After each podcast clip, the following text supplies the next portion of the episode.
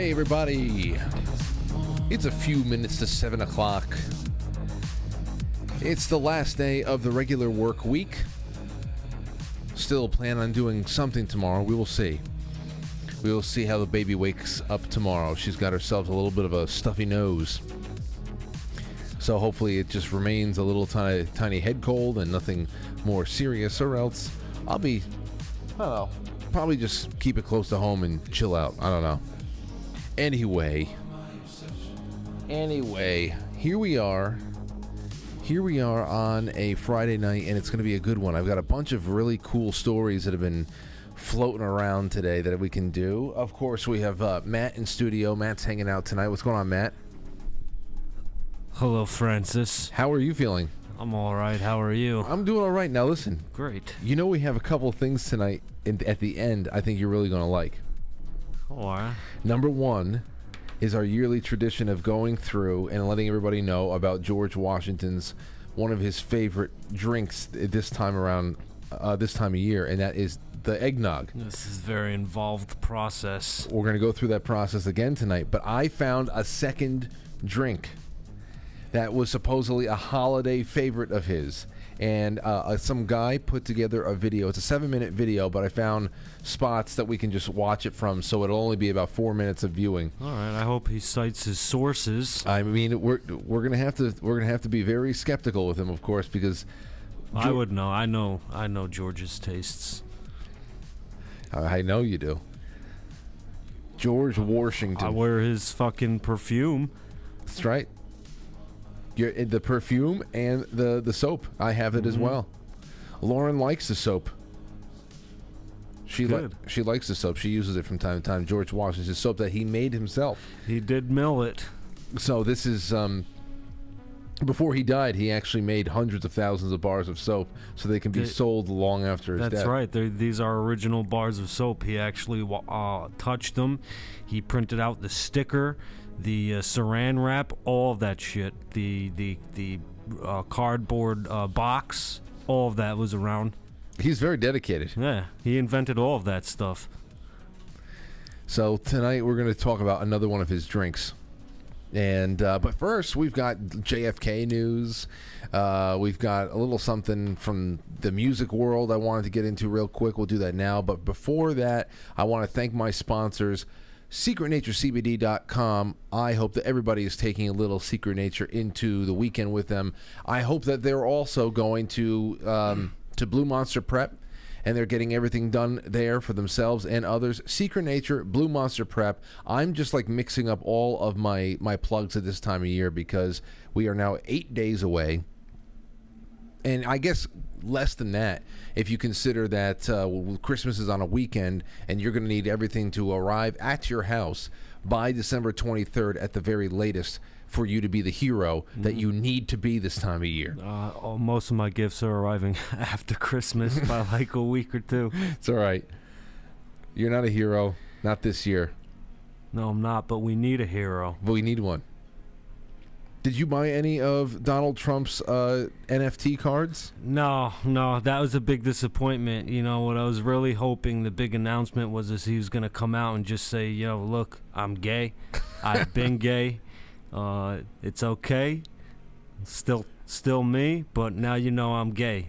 And then you know what It's happened the next day? What? Joe Biden was like, "Oh, I'm gonna fucking let's just throw this." What did he sign the other day? The Marriage Protection Act Yeah. bill. He'd be like, "Oh, we don't need that anymore now." I want the yeah. I, no, saw, I signed that.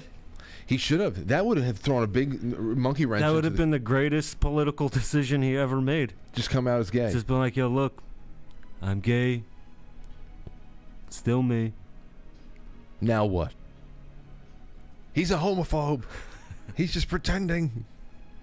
Oh boy. Well, anyway, th- there's Well, a- no, didn't he made a little speech later that night about his rollout for 2024? As soon as he says that after he's inaugurated, the first thing he's doing is he's uh, making like a federal ban on government agencies and all these other things Well, I wish. and disinformation. Yeah, no, I wish. No, we, we did that, that list last night. It was um, I don't know. It, it was a lot of nonsense, if you ask me. A lot of it was vague. A lot of it is uh, repetitive, redundant, and and uh, and like I said, a lot of it was meaningless because the real problem is the existence of all these agencies. As we're watching right now with the Twitter thing, uh, part six with the Twitter files that are. I'm going to read through that a little bit. Our friend Tracy was mentioned in uh, tweet number 41. Really? They're Yeah. trying to silence her? Well, it was probably part of the reason why she was removed from the platform in January of 2021 because they identified her as someone who was, uh, uh, you know, publishing any kind of journalistic uh, pieces on election integrity, and of course the conclusions she and everybody at Uncover DC was drawing were not um, in support of Joe Biden's legitimacy as a winner. So that is, of, of course, something you can't do you can't do, especially in old Twitter. That is in the BC. Yeah. I'm still banned. You should have been the you should have been the first one that they brought back. Uh, Dude, like I, it was a new account I just made. All I had was it just waiting. I was gonna start making tweets soon, and now I can't. I was just gonna, you know, spell stuff different and just, you know, ramble on. You're just going to be yourself. Well, I know how to spell. No, I'm just saying you're just going to be yourself. You're just going to do things your way. Well, yeah. Yeah, right. Um, I want to tell everybody I ha- Thel. I want to tell everybody that I have a new show thread out that we are going to be talking about on Monday the 19th, this coming Monday when Rich Barris comes back to the show. We're not going to be doing too much on polling and stuff. Maybe we'll see. We'll see what is trending by then. Maybe a little bit of Twitter talk between uh, Rich and I. But there's no elections coming up, so we just wanted to get together as friends and talk about something holiday related. Well, I found something perfect. I told him I got in touch with him today. I said, "Rich, we're gonna have to talk about this. So get your get your mind going." Here's the thread: most dangerous and or badass Christmas toys ever. This could be personal anecdotes of the the best toys you ever received, or the most dangerous toys. They could be the same one. Uh, but the example I had is the Gilbert U238 Atomic Atomic Energy Lab. It was a toy set from 1950. It contained actual radioactive materials.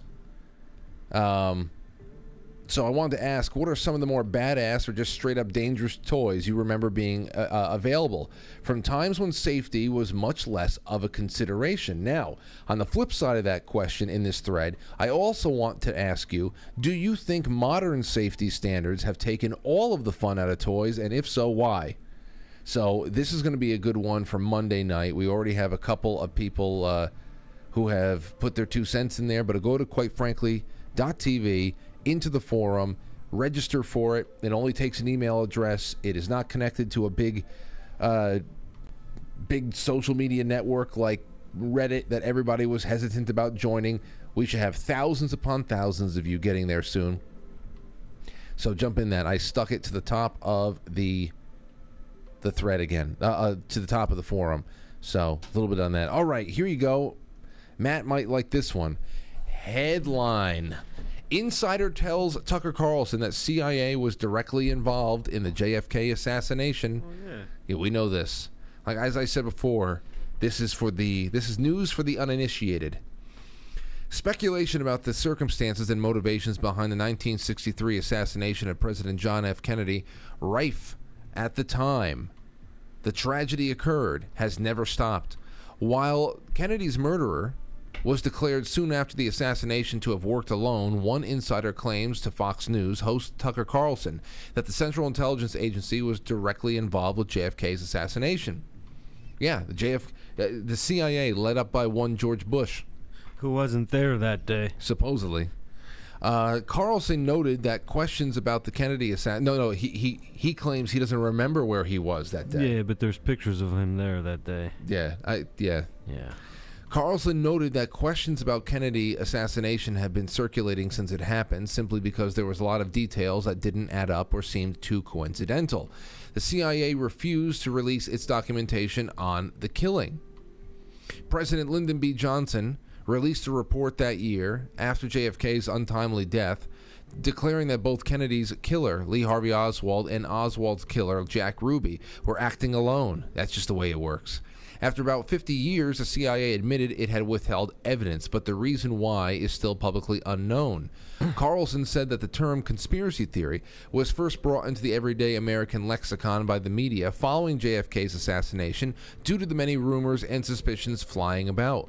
The phrase then, as of now, of course, was used to label anything and everything. Uh, contrary to a government pronouncement, both plausible questions and far out kookiness as pure nonsense. So, um, yes, this was part of what we were given as um, as a result of Operation Mockingbird, uh, when the CIA and other national security state um, appendages really sunk their talons into our media from coast to coast. That started in the 1950s. But the first real big project they had was managing the public perception on the JFK assassination, um, which were, which really falls to pieces when you examine the evidence, but also when the one thing that they could not have ever planned for, the Abraham Zapruder film, came to light years later. One solitary eight millimeter camera rolling right there took everything apart, especially the one bullet theory. When you see when you see President Kennedy going forward, grabbing his throat after he was first shot through the th- through the throat, coming from the front, and then when his head was blown back into the left, from the second shot, the kill shot coming from the sewer. It, it, one one man with a camera alone took everything apart. So so then you have this.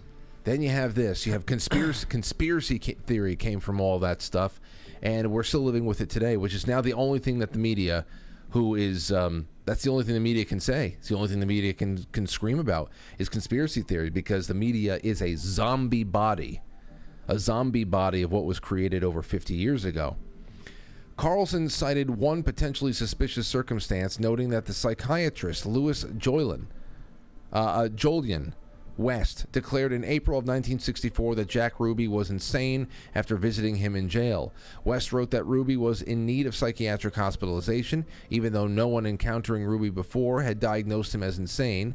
West was a contract psychiatrist and mind control expert working for the CIA at the time. He was involved in the CIA's MK Ultra program, which gave powerful psychiatric drugs to some Americans without telling them about it. The U.S. media has never investigated why a CIA psychiatrist who specialized in uniformed or uninformed mind control was um, was diagnosing Ruby.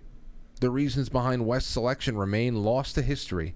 In 1976, the U.S. House of Representatives reopened the investigation into the Kennedy assassination with special bipartisan committee and concluded that JFK was almost certainly murdered as a result of a conspiracy. What was not decided, whose conspiracy? Carlson boldly called the CIA an obvious subject. He explained his reasoning. Why else would the agency withhold critical inf- uh, evidence from the investigators? There was a 1992 congressional law man- mandating that all of JFK, JFK assassination related documents be released by 2017, which ultimately did not happen. Former CIA Director Mike Pompeo convinced then President Donald Trump not to release all the documents. There's the good boy Mike over there. Even though all the people involved are dead, the reason is unknown, and Pompeo declined to appear on Carlson's show. Because once mm. a company man spook, always a company man spook. Today, the Biden administration released thousands of secret docu- government documents regarding the JFK assassination. It is unclear how many remain secret. Uh, all the important ones, and uh, that's to say that they have not already been destroyed. I don't know why anybody thinks that, that, that people would be compelled to actually keep these things in existence. You must, we must. I know that we're we, we must keep them here, though.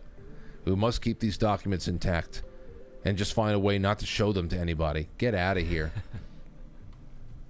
You know how demoralizing it is still to go 50 years, 60 years, 75 years after an event and keep going new new tranches of evidence that come out. You look through them and there's nothing really there.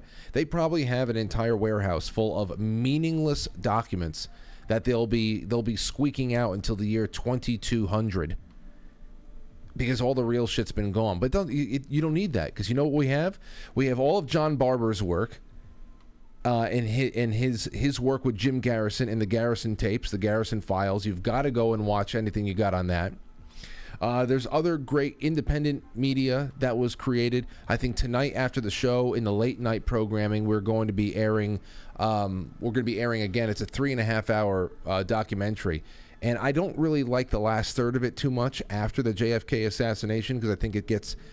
I'll tell you why in a little bit, but it's um, JFK to 9/11. Everything is a rich man's trick the breakdown of the actual assassination and the motives for that and the people behind it. Yeah, the CIA is an operational arm. Yes, you have a lot more of what was going on in Cuba, the Bay of Pigs, uh, not so much the not so much the the Federal Reserve aspect of all that stuff, but it was Cuba, Bay of Pigs, the, the the readiness and the willingness of the national security state to go into Vietnam into uh, into Asia and pretty much launched the first of many Afghanistan-like wars. Gladio, pretty much going out of control and and and and just wanting to run all over the place. And then there was also the the the organized crime, La Cosa Nostra aspect of things. Um, J- Jack Kennedy, for as uh, revered as he is in the hearts of many people all these decades later, was his presidency was a result of uh, organized crime operations. No doubt about it.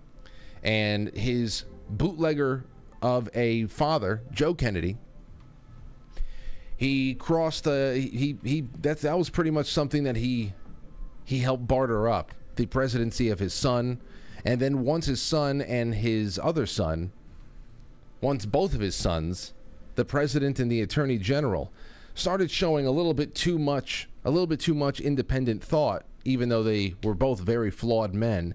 That was just uh, there was a lot going on there. So it wasn't just the cia there was a lot of inside government fascist and uh, communist collaborators. And then you have the involvement of not only the italian mafia but you also have cuban sharpshooters that they brought in for that shooting gallery they set up in dallas. Of course, almost everybody missed. There's there's ricochets and shots all over the place, but the kill shots came from the front. Um, it's an incredible story. It's an incredible story, and it was really one of the, the last gasps of the republic. One of the last gasps. Of course, the most of it was destroyed after the Civil War, but this is incredible that they brought up the MK Ultra stuff too because I think that most of the most of the assassins that you have to recruit after JFK, because of the Zapruder film, would have to be mind controlled zombies.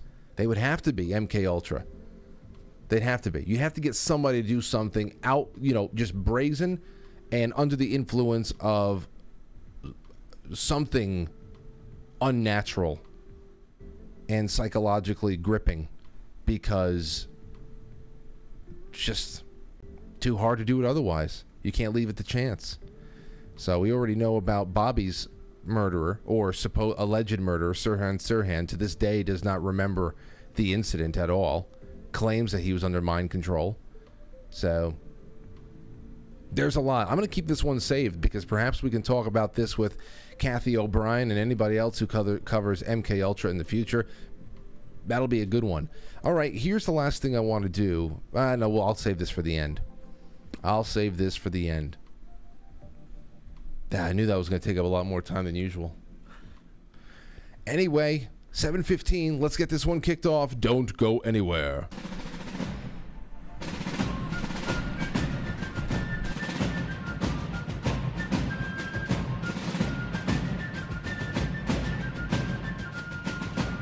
You let one ant stand up to us, then they all might stand up.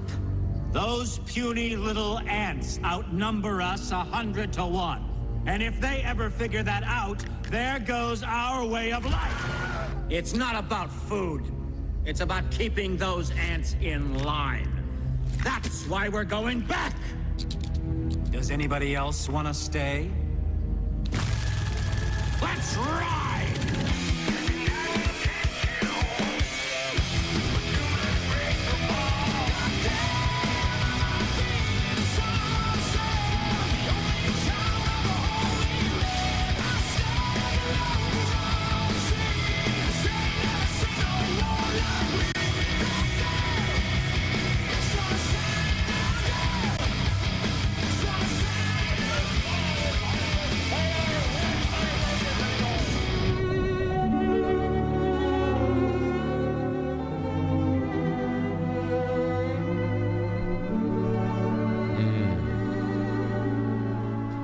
Another classic. Oh, little town of Bethlehem, how still we see thee lie. There are some voices, many, you could just. Yeah, yeah, Dean Martin, man. The siren star I was actually going to open up with Dean Martin tomorrow night. But Nat King Cole, you can pick that voice out of a lineup anywhere. What's Koss always say? What's his line about Nat King Cole? Koss has a line about Nat He King. uses it from the movie. Was it? I just want to make sure I'm not uh, making out with Nat King Cole over here. What the hell's that from? Uh, from like uh, I don't know what it is from. I don't know what the hell. That, well, I don't know. I'm going to ask him about that. Doesn't sound like anything I remember, but I remember less and less. Well, welcome to the show, everybody. Matt, where do we start? Uh, I have to do one thing before we get into all the fun stuff, and that is the uh, number six of these Twitter files. Just a couple of more of these. Um, this is from just four o'clock. I mean, four o'clock. This is three hours ago. So they started dropping this one. Matt T. Put it out there. Here is number six.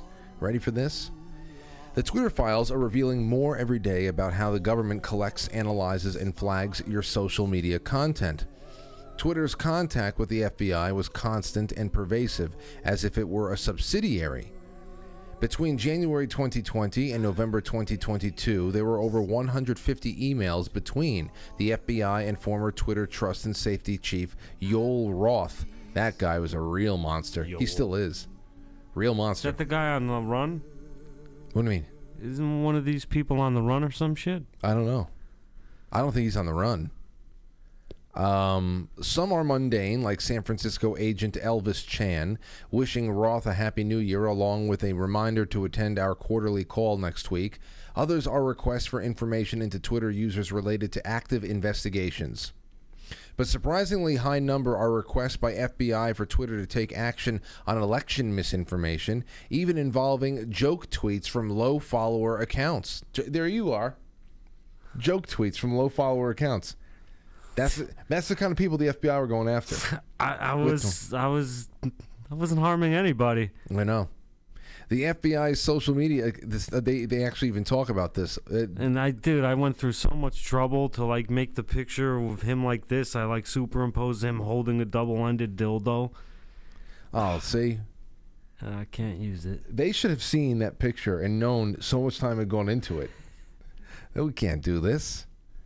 Omnius Trump. The first person to be banned was one Omnius Trump, who the FBI thought was the most concerning out of the bunch. No followers. It just fucking there was something about the no followers and the juxtaposition of the double dildo. I didn't even get to do anything. And I didn't have a jo- didn't have a shot. The FBI social media focused task force, known as FITF, created the wake of the 2000 in the wake of the 2016 election, swelled to 80 agents and corresponded with Twitter to identify alleged foreign influence and election tampering of all kinds.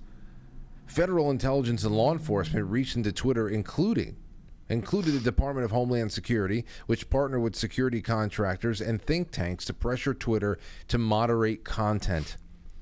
It's no secret the government analyzes bulk data for all sorts of purposes, everything from tracking terror suspects to making economic forecasts.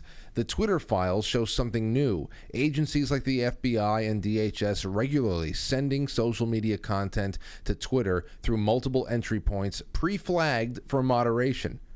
What stands out is the sheer quantity of reports from the government. Some are aggregated from public hotlines. Look at that. Uh, an unanswered question Do agencies like FBI and DHS do in house flagging work themselves or farm it out? You have to prove to me that inside the, the government you can do any kind of massive data or AI search, says one former intelligence officer. Hello, Twitter contacts.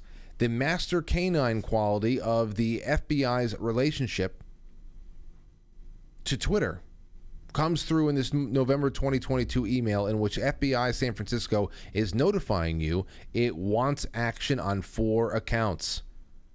Jonathan One Wade from MA, Mad and Pissed Off, and Malt Thomas. Uh oh. Twitter personnel in that case went on to look for reasons to suspend all four accounts, including from MA, whose tweets are almost all jokes.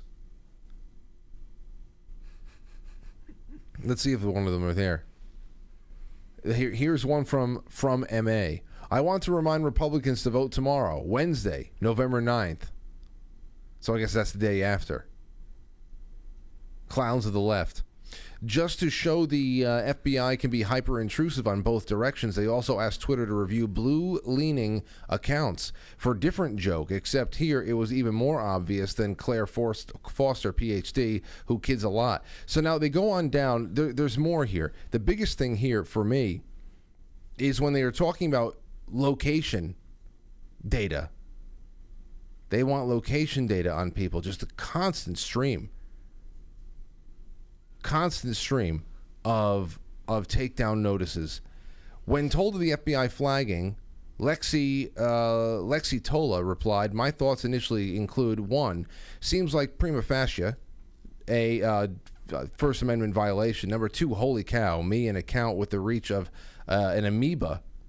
And then three, what else are they looking at if they're going after people who barely have any followers? I can't believe the FBI is policing jokes on Twitter. That's crazy, said Tiberius 444. In a letter to former Deputy General Counsel and former top FBI lawyer Jim Baker on September uh, 16th, legal executive Stacia, Stacia Cardille outlines results from her soon to be weekly meeting with the DHS, DOJ, FBI, and Office of Director of National Intelligence. The Twitter execs right. She explicitly asked if there were any impediments to the sharing of classified information with industry. The answer: the FBI was adamant no impediments for sharing exists. Do you understand what this means? The passage underscores the unique one big happy family vibe between Twitter and the FBI with what one other firm would uh, with what uh, with what other firm would the FBI blithely agree to no impediments to classified information. I've seen many people, and the first thing I thought of too, point out that they raided Mar-a-Lago because of supposedly mishandled classified information, and here they are opening up and keeping open channels with, with, with Twitter commies, just so that they can be on the same page with who they're censoring. It's just incredible. That shit is crazy. So I mean, now still to, to see it all is just a validation of what we already knew. Uh, our buddy Shem, That's deep state shit, bro. it's shadow government, absolutely. It's a conspiracy. And yet people say, oh, wow, the conspiracists are really having a hard time with this one. It's a big nothing burger. Say, why are you shilling for the conspiracy, bro? Why are you shilling for the conspiracy by saying shit like that? Nothing burger. You know, they the people say, well, it looks bad, but it's really nothing. It's really nothing. I mean, they they outright denied that a relationship like this existed between platforms like Twitter and the national security apparatus. They outright denied a relationship like this even existed. So the revelation alone of that being a lie is so much more than a nothing burger, which is such a oh, you're so pathetic if you continue if you continue to use that term. Yeah, doesn't even sound, uh, you know, like something you want to eat. No. It sounds like nothing. Shem Horn, our buddy Shem, said this is the huge thing people are missing. They didn't only want to ban people from Twitter, they wanted to dox them and track them for political speech and jokes. That's right. That's what I'm talking about with the with the location data. So but then again, that shouldn't after after January 6th that should not be a surprise to anybody who's paying attention to, because I kept playing that one piece of Jake Tapper on CNN one night, showing on a black screen, uh, and and this like, um, I don't know, it was like the the road maps of all of what was between the place where Trump was giving his speech and the Capitol, and they're showing all these green cloudy swarms moving their way from the speech to the Capitol to show the movement of people because they're tracking data. Well, then this should have showed uh, most of the people leave the second that Trump went up on stage and started to speak. They should have seen that and thought it was kind of weird. It doesn't matter. See, it doesn't matter that nearly a million people were there that day and only a couple thousand went to the, the Capitol. Doesn't matter. They, they, that the, the proportion of what happened and who was provo- and how small the amount of people who were provocateured into creating a situation that has been that has been uh, you know uh, feasted upon like this is that does not matter.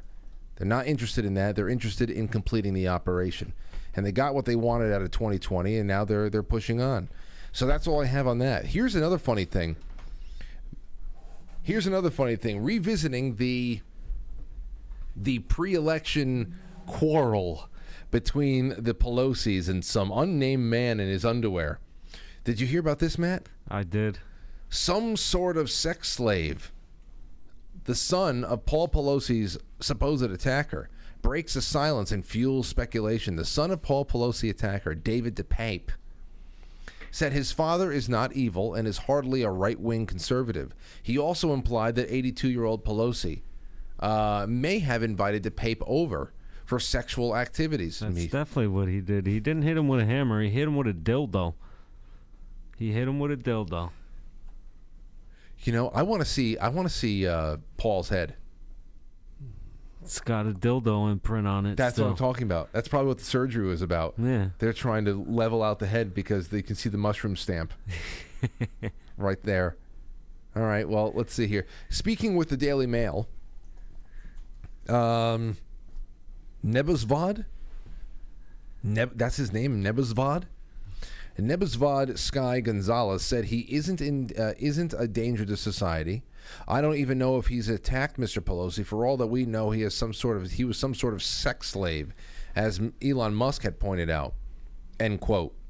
The 42-year-old DePape or DePap appeared before a San Francisco Superior Court judge on Wednesday for a preliminary hearing and will be arraigned on a federal charges on federal charges on December 28th, which include attempted murder, assault with a deadly, a deadly weapon, uh, elder abuse, false imprisonment of an elder. I don't. Uh, that right there is bullshit because Paul Pelosi could have walked out of that house. It, it would. That's obvious, at least from what the reporting we heard about the police showing up, and he came to the door alone. And then instead of leaving the house, which he had every chance to do, he walked back into the back into the house. I think he thought the police would help him uh, keep him there for his pleasure because his wife is Nancy Pelosi and he can do whatever the fuck he wants. That's probably exactly what he thought. He thought, he thought that the police would help him keep the guy there That's for his probably exactly what he thought. How do you think? Okay. Oh well, he didn't say. Okay. I was gonna say, how would how would Paul Pelosi ask the police officers for that kind of help? Like, what would he say? He would. be- I mean, he'd probably just be like, "Look, he's you know, he's a friend of mine. He's got some mental issues. Let's just try and keep him here. But what does that mean?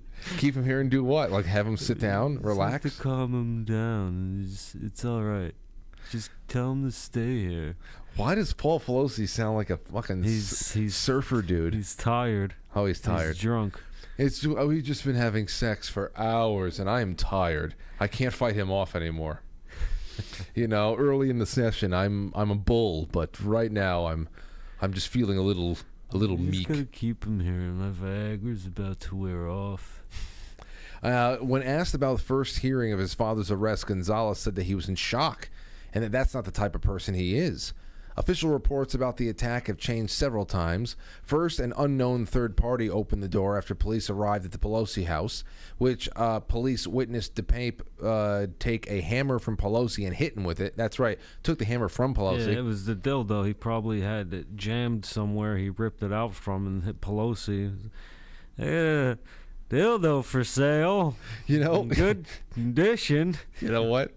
This reminds me. I, I wish I wish you were put in charge of this uh, this investigation where you don't even want to see the evidence. I'll tell you what it probably is.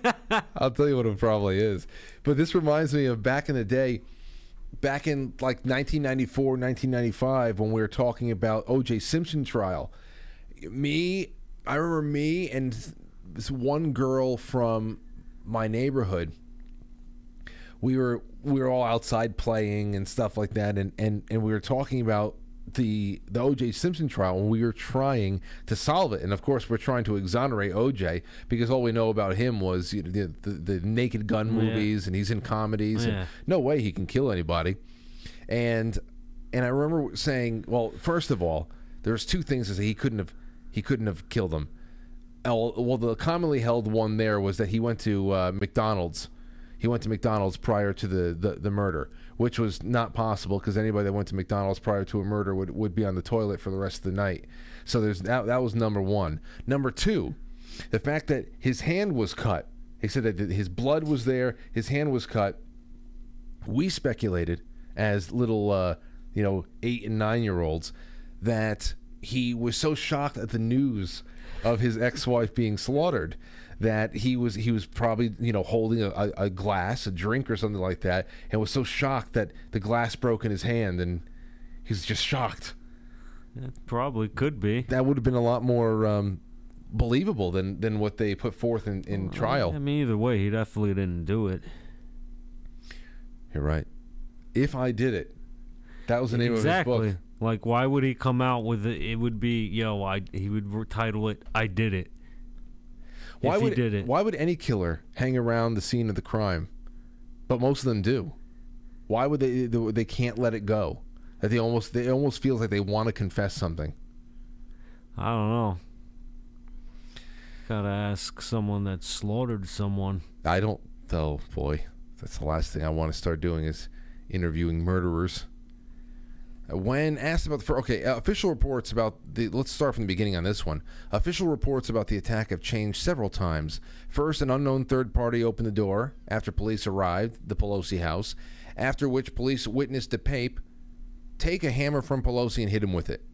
Then it was that Pelosi and DePape were both struggling with the hammer, and then DePape wrested it from Pelosi and beat him with it. And then, in a now retracted report, which has gotten veteran NBC reporter banished from air, after being alone in the home for 30 minutes, Pelosi opened the door when police arrived. However, he did not try to escape or alert police to an emergency. He instead walked to walked to the police and back toward DePape. Yeah. yeah. The hammer was just a name for the dildo. That's Paul Pelosi. He names his dildos. That's it. You get the hammer out tonight. We're going deep. I'm Yeah. gonna ruin you, Davy. NBC News. What was the guy's name from NBC? Ruined his career. What's his name? Poor guy. He's out there doing good work, and uh, and now he's nowhere to be found. There. Does that look like the, the, the face of a killer? That's him. That's DePape. That looks like someone that probably does have some mental issues, but I don't think he's capable of killing anybody. He looks like the type that would hang out in a uh, a rock bar or something like that and wait for you to abandon one of your drinks and drink the uh, drink all the leftover beer. Like, like he would just stay at the bar and wait for people to leave a, a, a quarter cup of a Cosmo, a half a cup of some ale, and just take it all down, and it's so he doesn't have to pay. Yeah, he looks like the type of guy that would definitely hit you over the head with a dildo. Don't want to go there. Don't want to go there with him.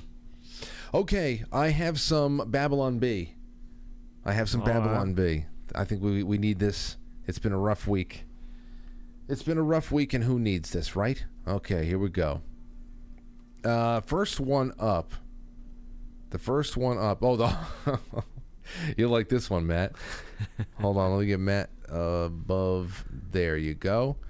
Trump swimsuit calendar sells out in minutes. It was it was sold out. Ninety nine dollars, and I think for, what forty five thousand of them were Yeah, Were what, available? What is what are those cards called? That what The are, NFTs. What does that It's- even mean? I don't know, man. It's like you you have a it something about it is exclusive, but I mean, he already showed us with one tweet we get to see all of the the NFTs and all I have to do is take a screen capture and then I have exactly what everybody else has. So I, I don't I don't get it. I, I don't I don't know. You can't have me in, uh, explain it to you.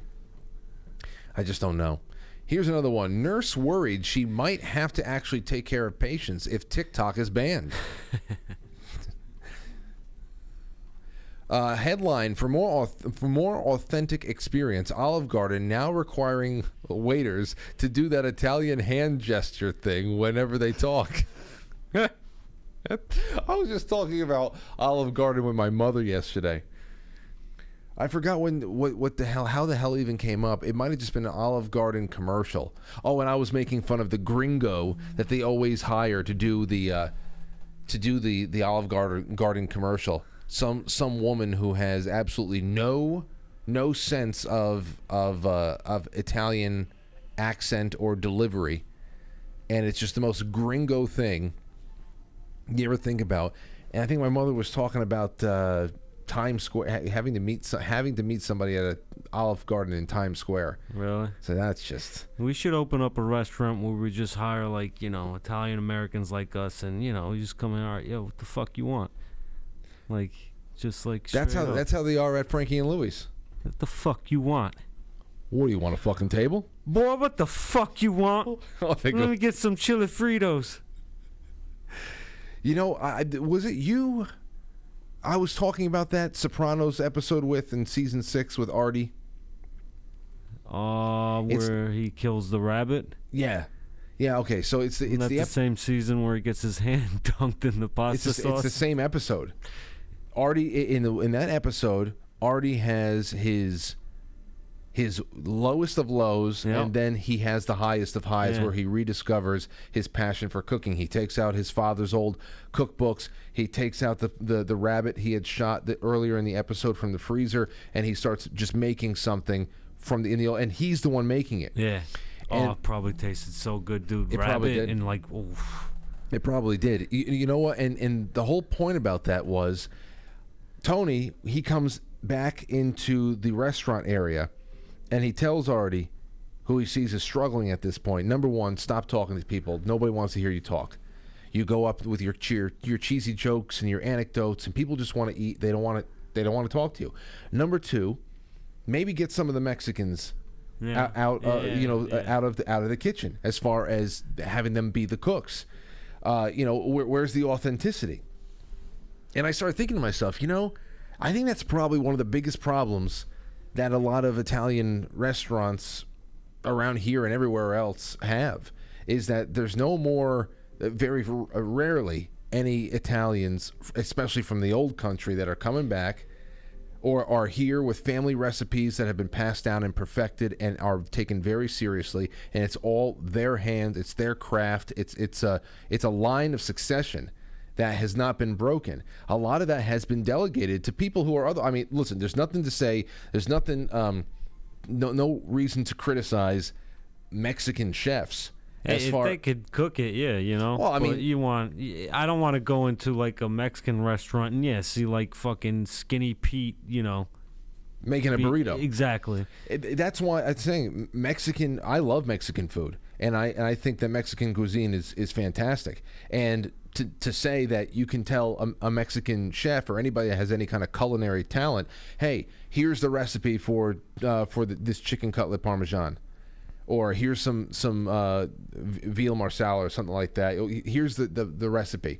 I mean, anybody who's competent, semi-competent in a in a restaurant will be able to follow the instructions and bring it to life. It's like putting together, you know, a Lego set. Yeah. You know, but it's it's something different. It's something different when you're connected to it culturally, and especially if it's familial. If it's something to do, to do with your family. Well, yeah, that's that place in Westport that I went to. This dude is from Italy. He's got six tables in the restaurant. He has dinner twice a night, and d- everything is made fresh, fresh in the kitchen. Like he comes out after, and he like greets everybody. Not like Artie. He just comes out and like, oh, you know, like because the food is good. Wh- where is this again? Westport, Connecticut. yeah, rigatoni with rabbit sauce, bro. It's the fucking best. You know, I have never. You know, one place I've never been to, and I was talking about it during the Christmas party here the other night. It came up. I've never been to Beluccio's. I've never been there either. It's a. It's it's it's it's on. It's like in. It's in Rye, and it's been there forever. I we always pass by it on the way to Playland. closed. I don't know. I don't know about that. Oh, Bellucci. Oh, no, La Pien, Pen, whatever that other place La closed. I know where you're talking about. It's just like a random restaurant. Just like It's- it's in a those are the house. best ones. It's pretty much a house, It, it, it's a hou- it's in the middle of this residential area, and there's a couple like that, like like Marinacci's. That- Yeah. that's in a Yeah, yeah, residential area, and um, but but Beluccio's, I, I've always heard about that place. It's a little small, cozy. You're like eating in a living room, pretty much. But I never been there, and I and I don't know if the heydays passed, but I, I got to check it out one day. And then, um, but I I, I saw that episode the other night because I just watched random episodes of The Sopranos, and that one came on, and I love that episode. It's a wonderful episode, especially for the the Artie character, who I love so much, and um, and I said, you know, that's a really really interesting bit of uh, uh, really interesting bit of construct, constructive criticism from Tony, especially about the the people cooking in the back. Who's in charge of it? You know. Anyway, that's um. Oh, by the way, I reached out to Johnny Sack. I reached out to Vincent Curatola and I asked him, I, I, because he's on Cameo, and I wanted to put in an order for him to do a very quick bumper for the show, to say, yeah, this is Vincent Curatola, Johnny Sack, and if you're not watching, quite frankly, blah blah blah, and I and I. I gave him that, you know, I gave him that line that he talks about how he's going to rain a shitstorm down on your entire fucking family and then just says, "We're done here," and walks away. I thought that would be great. You know, I just gave it the line, it, it got rejected. So that's too Got bad. rejected. yeah, it got rejected By whom? by by Vincent Curatola. Didn't want to do it. I'm very upset about that. I I, I hope I didn't offend him. I don't know why I would. But um but damn. Okay. All right. Let's take some calls. 914-595-6953. We're taking some first half calls. Want to know what the hell you're thinking, how you feel about today so far. We've got the JFK revelation. You want to call them revelations, but at least there's some amended revelations. I don't think that's what happened. I think his head just did that. Oh, you remember that? Yeah. I want. I wish I can find that. Where the hell is? I wish I could find that. I have to have that highlight somewhere. His head just did that. His head just did that. Hold on. Quite frankly, JFK. oh wait, It started inflating earlier in the day. where the hell is it? Oh wait, wait, wait. That was from. Oh, what was the name of the pub? The, oh, hold on, hold on. Wait, JFK. You know what? I'm going to go on a qu- really quick break. No, no, no. I'm not going to. JFK. Clickhole. It was Clickhole. Clickhole JFK. just did that. Wait a second. Please. All right, here it is. I found it. I found it. This was from 2017. We had such oh god, this was such an amazing night. Why is this unauthorized? Such an amazing time. 2017 was Yeah, fantastic. Victory was still fresh. What the hell? Hold on a second. Hawinda was still kind of a thing. Uh, cli- oh, here it is. That's what I meant to ask you. The Matt uh, Tripoli, was he at Hawindu? Or Sam was Sam Tripoli? Sam Tripoli was not. No? when- no, no, no, no. That he was in the. He wasn't there. All right, you ready for this? Since it's uh, it's relevant again. here you go. Let me put Matt back down here, so we can all read this together. Hey, this is from Clickhole. This was on October 27th, 2017. I remember reading this, and I think that weekend we went to Derek's Halloween party. Headline Major Bombshell, newly declassified. Major bombshell. I hope we can get through this. Hold on. Major bombshell. Newly declassified JFK assassination documents reveal. Re- reveal that Kennedy's head would have exploded that day regardless of, of whether of whether he was shot. Let's get into this. Conspiracy theorists across the nation have been on the edge of their seats waiting for the thousands of documents, classified documents regarding JFK's assassination, to be released to the public. But nothing could have prepared anyone for the news that they were going to receive about the president's death. The newly declassified JFK assassination documents have revealed that Kennedy's head would have exploded that day regardless of whether he was shot. it's scientific evidence. Wow. This completely changes our understanding of the they actually wrote that. They wrote "Wow." See it? This completely changes our understanding of this pivotal event in American history. According to a newly released memo from the Secret Service on November 22nd, 1963, the 35th president's head had been grad- had been gradually inflating all day. To the point that everyone around the president thought an explosion was imminent. The document further explained that President, uh, the Secret Service members even tried sitting on the president's head in order to squeeze some of the air out of it, but it didn't work, and the president's head just kept getting bigger and bigger. Here's an excerpt. Here's an excerpt from the from the declassified document written by Secret Service agent Roy Kellerman, who was sitting in the front seat of the presidential limousine. Here's a quote. This is real history. On Friday, November 22nd, 1963, at 11:42 a.m., the president's head had, gro- had had grown to be three times its normal size, and in that moment, I knew that sucker was going to blow. At around 12:30 p.m. He drove him down the road anyway. Can you imagine them? I wish that they. I wish that they attached a a picture. I wish they attached a picture, a photo, a photoshopped head that had just been like tripled in size. You look like Mr. Garrison. Exactly. As we felt the searing, okay, oh, I knew it was going to blow at around 12:30 p.m. As we felt the searing heat, the searing heat emanating from the President Kennedy's rapidly expanding skull, everyone in the motorcade was growing increasingly tense, knowing that there was absolutely no way the president's head wasn't going to explode in front of everyone at Dealey in Dealey Square. Then the limousine made a sharp left turn onto Elm Street, and that's when the president was shot. I would be lying if I said I wasn't a little relieved that the president was shot instead of having his head pop like a balloon in public. So there you go. It would have been funny they just said that the assassination was to cover up the head theory. That would be something if, if Tucker Carl- Carlson was fooled by this. if Tucker Carlson was fooled by this and brought this to the air. Did you know that on November 22nd, 1963, He can get shot. His head just did it. Anywho, all right, 914 595 6953. I'm sorry, I promised to take some calls. Now it's 749. Got some good stuff in this. I can't. I cannot wait to watch these these uh, recipe videos with you, man. These are going to be good. Oh, he George actually made videos?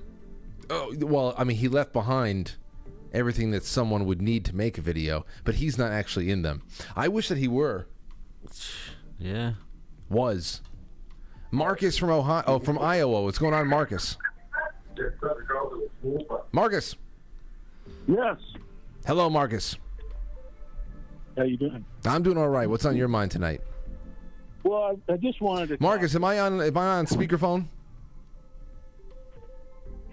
No, Oh, okay. that I know of. Okay, go ahead.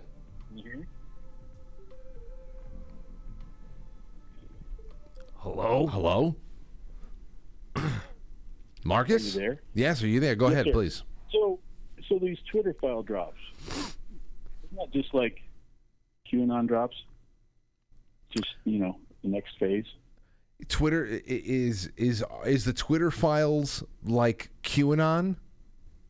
Yeah, they're just like the next phase. You know, we can't believe QAnon anymore, right? So, this is the next thing. We we put somebody in there. Well, I mean, it, it's I I don't know. I mean, th- this is not very Socratic. Um, it's not very cryptic, and uh, it doesn't require a decoder ring or anything like that. It, it's re- it's really just it's it's printed emails, it's uh, correspondence. Uh, it's pretty much just like a fire sale going on after a uh, a business has changed management and management has gone from obviously one type of person to the next. So I mean, as far as revelation goes, as far as how it's going to be treated, I mean, they're. Um, it seems like the only way that they've done this, the only way that they've gone about this is to say that, oh, it's nothing. Oh, it's nothing, or they're making something of nothing and, and whatever. They can't say that nothing, uh, that the things that we're looking at aren't real and doesn't exist because it, it's all right there. I think that would be one big, one of the biggest uh, differences between the two that you're you're comparing. But Um, Right. I, I don't know. I, I'm sure that they're going to incorporate it into some of their their their QAnon fever dreams. Well, the second part of that too is this is obviously big business, and you know, like they say, if you control the nation's money, I you know I care not who writes the laws. I think Amschild said that. So when you look at the uh, you know the history and all the things that are coming down with all the you know the paid assets, et cetera, um, and now they're uh, you know just it's just the cost of doing business. It's like because they could write a check tomorrow and buy it all back. Well, um, they should have bought it while they had a chance, I guess, because now now they have a private owner, and it's uh, it's going to be a little bit harder, a little bit harder to, to, to wrestle that away. But thank you for the call, Marcus. It's great to hear from you. Let's get to 504. You're on the air. Who's this?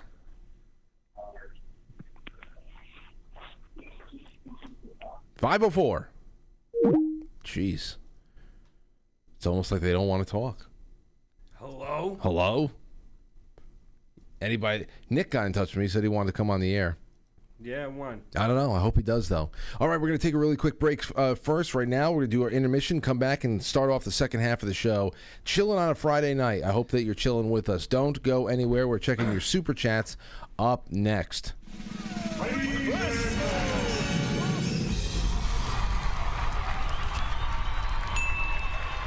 Welcome to intermission. We'll be right back.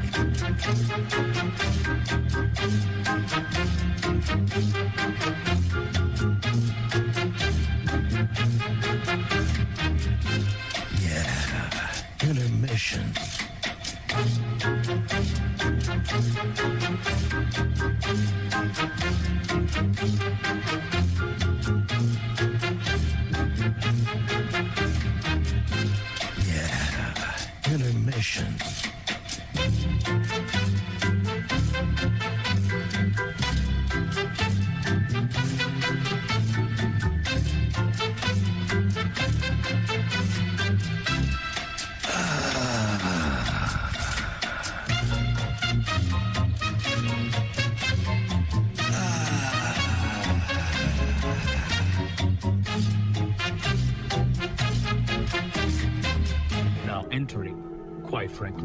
Frankly. Quite frankly. Quite frankly. Quite frankly. Quite frankly. Quite frankly. Quite frankly. Quite frankly.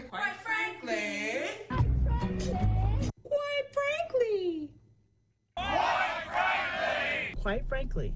Quite frankly. Quite frankly. Quite frankly. Quite frankly. Quite frankly. Quite frankly. Quite frankly. Quite frankly. We all support quite frankly. Quite frankly. Let's go, Brandon. Not quite. Quite frankly, in Roma, Italia. I really like you. You're very smart. So everybody watch. Quite frankly, with Frank.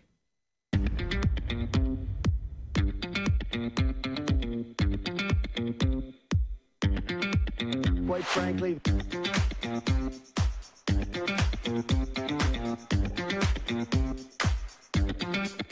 How dare you?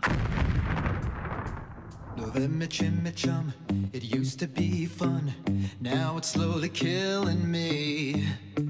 I may have a problem according to Google. I'm convinced there's no fixing me. It feeds, it feeds, it feeds on my weakness. It stays, it stays, it stays on my low. It sleeps, it sleeps, it sleeps. When I pretend to live, had you under control.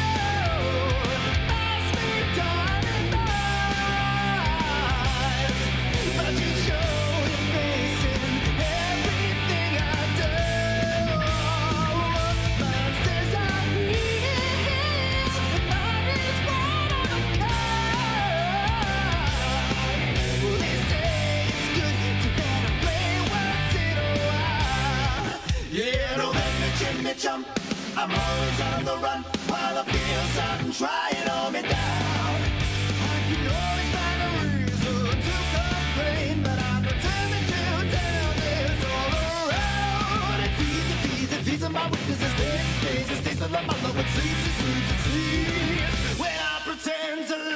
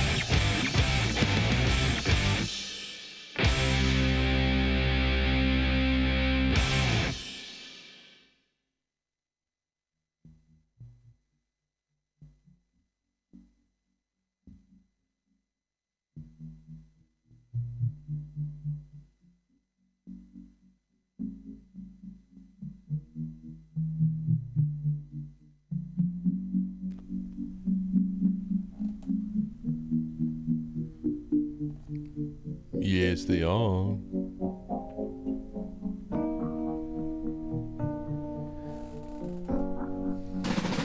No!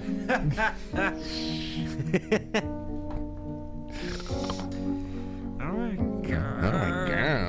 Oh no! Okay, so how you guys feeling? It's uh, Friday night. I think we've earned this little bit of goofiness, don't you think? Have we not earned it? A little bit of nightmares on wax over here. You like this song, Matt? Yeah, it's nice and gentle. Wait until you hear the uh, the beat drop. It's getting bigger. What the hell is that flying around? I see a bug flying around here. I thought all the bugs are dead in the winter. No, no, not sometimes. The flying bugs aren't dead. They could, they could be, you know, in the oil. Listen to this. Well, it's very elegant and gentle. Very elegant song. You know, speaking of music, I want to read this to you. This is from uh, Devin Townsend. Now, Devin Townsend, we're, we're From the Who? no, no, that's not Devin. Oh, that's his son. This is Peter Townshend's son. Yes, yes. Devin Townsend, who is the lead singer of bands like Strapping Young Lad and the Devin Town- of 'em. the Devin Townsend Project. You've heard of, you've heard us play Strapping Young Lad before and stuff. I, oh, well, I probably didn't realize it. He is uh, he's he's fantastic, and we met him at Nam once. And uh, You were no, you went to Vietnam? no, I, I was not at Vietnam, but at the Nam Music Convention. We had a great time there. But we've been listening to his music for years and years and years. But he just came out and is talking a little bit about he's gay. No, he just came out to talk about how bad touring is now, and I've been getting this from a lot of people. How bad bad touring is right now for most musical acts after after what uh, all the COVID response did to them. Listen to this. Devin Town said, "On touring in the post-COVID era, it's gotten way worse." This is not a long a long article. It's from Metal Injection. Uh, it's no secret that touring sucks pretty bad right now. Ticketmaster is being investigated for royally screwing up ticketing. Uh, costs are through the roof, and some venues didn't even make it through the pandemic at all. But how bad is it exactly? Devin Townsend explained in an interview with Met- uh, Metalirium that he's setting up tours for 2023 and has no real way to keep them within cost thanks to everything that's going on. Townsend also touches on the unfortunate reality of having to scale back show production, but still having to put on enough of an actual show that people don't walk away disappointed. So, yeah, it's a little rough out there at the moment. Here's a quote It's gotten way worse. I don't think it's better at all, actually, because the cost of touring now, with the inflation and the cost of gasoline and diesel, plus over the course of the pandemic, we lost a ton of really good venues. I'd say probably 50% of the workforce in touring has now left. Because what's a guitar tech going to do for two years? You have to get a job, right? And so the ones that are remaining, not only are they already spoken for with other bands, but they're almost twice as expensive. I saw this thing about event ticketing giant uh, Live Nation the other day. They're taking uh, they're taking taking thirty percent of merch sales from some of these venues. The cost of airlines have gone up, so artists' ability to make money on tour is almost completely gone now. At least as an artist on my level. Now, he I also read that you know that band Fear Factory, right? Yeah, I've heard of them. Yeah. Well, Fear Factory, another band that we've we've been fans of for a great many years. They're going back out on the road, but I saw Dino Cazares, their longtime guitarist and I think a founding member, said that they are actually going back into the van. Van Okay. tour, van touring, van touring. Uh, Dude, that is after years of playing on on a on a certain level to go back to van touring just to be able to make a tour profitable. Oh my god, at that age, Well, it's probably a really nice van. Yeah. Like a bathroom and a kitchen and all that. I don't think I don't think they're talking Winnebagos. I think they're talking white Astro van type of shit. Or Econo like a Ford Econoline or something like that. They're gonna look like a bunch of pedophiles driving across country in that. That's I mean that sucks. It sucks. I mean this is what this is how this is why you know the things that we all used to think was boring, you know, what's going on in the world, where power really rests you know what kind of a game politics really is, what kind of a shell game it is, because obviously we know that there's nothing really to, nothing really uh, beneficial to come of politics. It's just a, a war, and um, and and here it is. People, this is their line of work. Um, it's gotten way worse. I saw this thing about Live Nation the other day. Uh, so yes, it's opened up again, but it's ten times as expensive. It's like what you do. What do you do? Even little things like okay, the hotels are more expensive. The food at the hotels uh, is also more expensive. So at the end of it, you're touring for what? You're touring ultimately so you can present your work to people who care about your work, and that's worth it to me. But I think for anybody to think that uh, it's now easy again, you should investigate that because I'm trying to set up tours for next year, and there's no way to keep them within cost. There's no way. And so you go out there like, well, we can't have this vehicle, we can't have this backline, we can't have this production, we can't have these lights. And then if you show up at a place and the audience comes and they're like, the show's not good, there's no lights, there's no production. so what do you do? And I think a lot of musicians, their decision is like, well, I'll just stay home and I'll create from home. I try to go out with an acoustic now because that's the way I can afford. I can afford it. If I could just show up with an acoustic guitar, sing for people, it's better than nothing. And, and but it's still like you know complicated time. I guess that's the one of the alternatives to all this, aside from the touring acoustically, are live streams. But even those are have tons of costs associated with production. So who knows? Here's hoping things calm down because without touring, we're all in some pretty deep shit. So that's where I mean, I, I, I, me and Anthony and Tom and Derek are passing these these types of these types of um, headlines around to our ourselves all the time because you know if if anybody ever came knocking and said, "Hey, set the charge. We have a pretty big you know festival. It attracts." 70 to 80,000 people over here in, in, in a field in Ohio or somewhere else or whatever. We'd love for you guys to be a part of it or we, we pick up a date. Anthony's got a lot of friends who are touring out there. You know, it, it's not out of the realm of, of possibility that one of them comes to New York, they're playing at Irving Plaza or something like that, and they have an opener. You know, so things like that we'll always be ready for. Yeah. But to we none of us can give up our the jobs that we, we pay our bills over to go sure. on a tour anymore. But for somebody like this who's now considering what we have always saw as our main way of getting the music out, which is the live streaming, Yeah. that's going to make for a pretty interesting 2023. Me and the band, uh, me and Set the Charge already got a, we already have a um, a January 3rd meeting on the books over here. Going to plot plot out a streaming schedule and some other little projects for the year, and that fuck it because the, thank God I don't have to deal with this. Thank God, and I and I feel really bad for people who do because it's not only uh, it's not only a passion. It's it's it's how you make your living and prepare for a retirement. You know, Yeah. it sucks. Who uh, who would get the who gets the the call for that? Like if you guys get like a really big gig, Well, I- what, is in- it just all like all you guys have to agree or? With the latter situation, if like one of Anthony's buddies is touring and they came came into town, like let's say uh, you know Anthony's really good good friends with Matt Heafy from um, from uh, uh, Trivium. Let's say Trivium comes to town and they're they're playing at some some larger venue in Brooklyn or something, and I don't know they have like a twenty minute opener slot open. He says, "Hey Ant, you know why don't you guys come on and open for us?"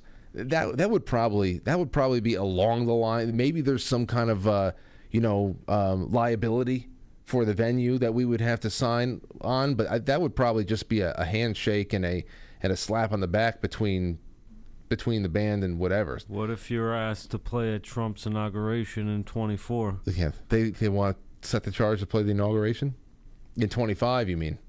Well, yeah. Would you do it?